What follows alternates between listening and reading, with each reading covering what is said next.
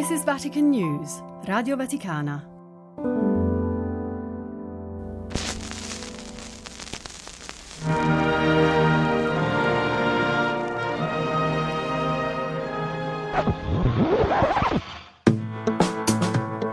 Laudetur Jesus Christus.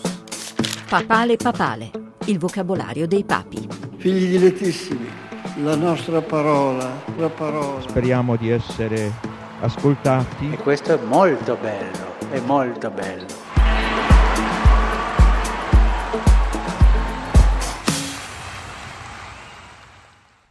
La parola di oggi è un luogo spopolato, disabitato. Deserto. Deserto. Deserto.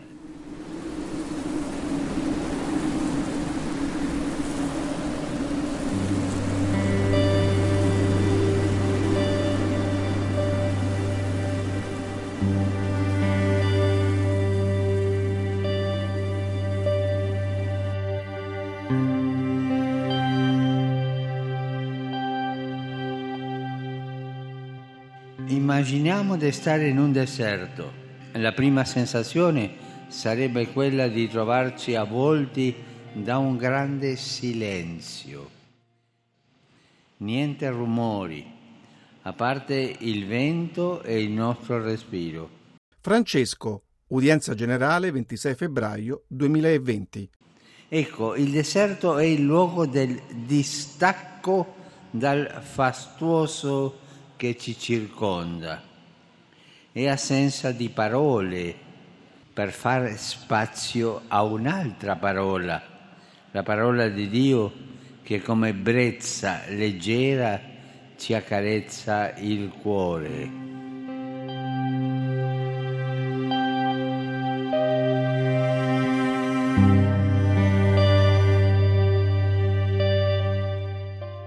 Il deserto è il luogo della parola, con la maiuscola. Nella Bibbia, infatti, il Signore ama parlarci del deserto.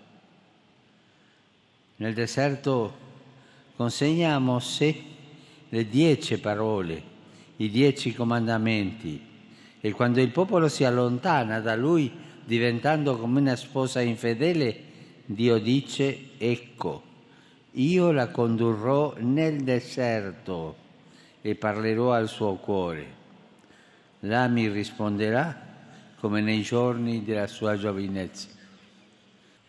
Nel deserto si ascolta la parola di Dio, che è come un suono leggero. Proviamo di nuovo a pensare a un deserto. Il deserto è il luogo dell'essenziale. Guardiamo le nostre vite, quante cose inutili ci circondano.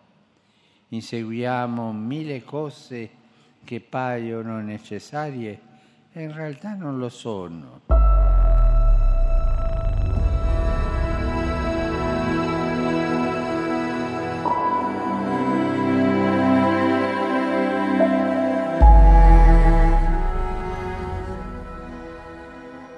Lo Spirito sospinse Gesù nel deserto e nel deserto rimase quaranta giorni tentato da Satana. In Terra Santa, ad ovest del fiume Giordano e dell'oasi di Gerico, si trova il deserto di Giuda, che per valli pietrose, superando un dislivello di circa mille metri, sale fino a Gerusalemme.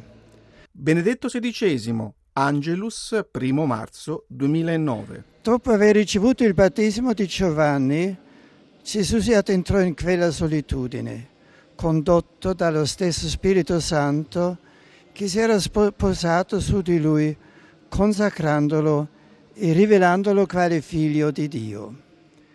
Nel deserto, luogo della prova, come mostra l'esperienza del popolo di Israele, appare con viva drammaticità la realtà della chenosi, dello svuotamento di Cristo che si è spogliato della forma di Dio. Lui, che non ha peccato e non può peccare, si sottomette alla prova e perciò può compatire la nostra infermità.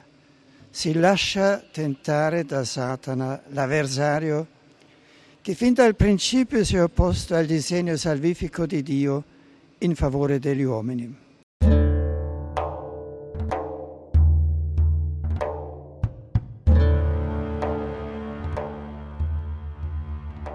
Voi sapete che Gesù, prima di iniziare la vita pubblica, si ritirò in preghiera per quaranta giorni nel deserto. Ebbene, carissimi giovani, cercate di fare anche voi un po' di silenzio nella vostra vita per poter pensare, riflettere, pregare con maggior fervore e fare propositi con maggior decisione. Giovanni Paolo secondo, udienza generale, diciotto marzo millenovecentottantuno. È difficile oggi creare delle zone di deserto e di silenzio, perché si è continuamente travolti dall'ingranaggio delle occupazioni, dal frastuono degli avvenimenti, dall'attrattiva dei mezzi di comunicazione, in modo che viene compromessa la pace interiore e vengono ostacolati i pensieri supremi che devono qualificare l'esistenza dell'uomo. È difficile, ma è possibile ed importante saperlo fare.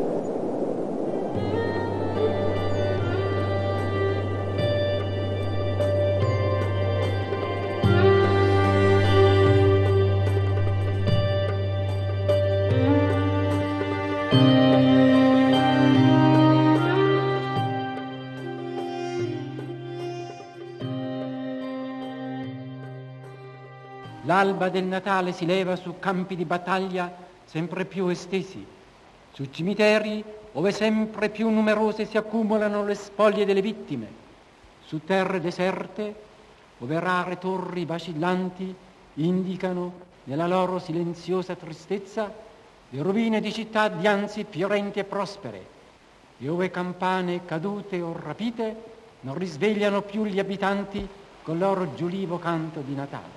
Pio dodicesimo, radiomessaggio natalizio, ventiquattro dicembre millenovecentoquarantaquattro, durante la Seconda Guerra Mondiale. Sono altrettanti muti testimoni che denunziano questa macchia nella storia dell'umanità, la quale volontariamente cieca dinanzi alla chiarezza di colui che è splendore e lume del Padre, volontariamente allontanatasi da Cristo, è discesa e caduta nella rovina e nell'abdicazione della propria dignità.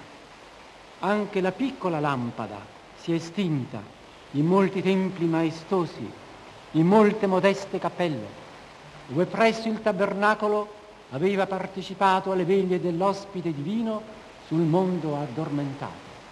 Quale desolazione, quale contrasto! Non vi sarebbe più dunque speranza per l'umanità. Sia benedetto il Signore dai lugubri gemiti del dolore, dal seno stesso della straziante angoscia degli individui e dei paesi oppressi, si leva un'aurora di speranza. Papale papale, un podcast a cura di Amedeo Monaco, con la collaborazione di Benedetta Capelli e Fabio Colagrande, voci dei papi dall'archivio editoriale multimediale Radio Vaticana. Giovanni ventitré, Paulum sextum, Ioannis Pauli primi, Ioannis Pauli, Benedicti diciassette, Franciscum.